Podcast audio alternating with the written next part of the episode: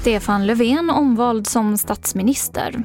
Haitis president har skjutits ihjäl. Och ikväll möter Danmark England i semifinal.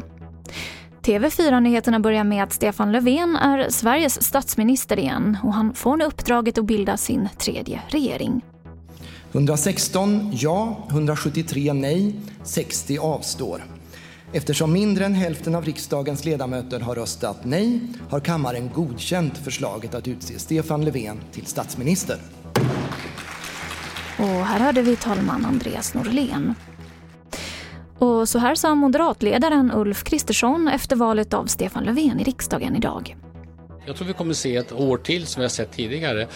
Det är dåligt för Sverige men jag kan inte göra mer åt det utan vi nu kan göra det är att förbereda oss inför nästa val, inför nästa år och då ska väljarna veta att vill man ha maktskifte då ska man rösta på ett parti som står för maktskifte. Om man röstar på partier som inte gör det då får man behålla en socialdemokratisk regering. Sex nya dödsfall har rapporterats in i covid-19 idag och totalt har nu 14 639 personer avlidit av sjukdomen här i Sverige. Detta enligt Folkhälsomyndighetens senaste siffror. Och så till Haiti där landets president Jovenel Moïse har skjutits ihjäl.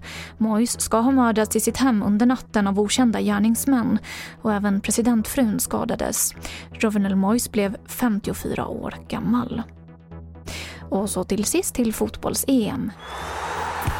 Där Italien är klara för final efter seger i första semifinalen mot Spanien igår, som avgjordes i en straffrysare.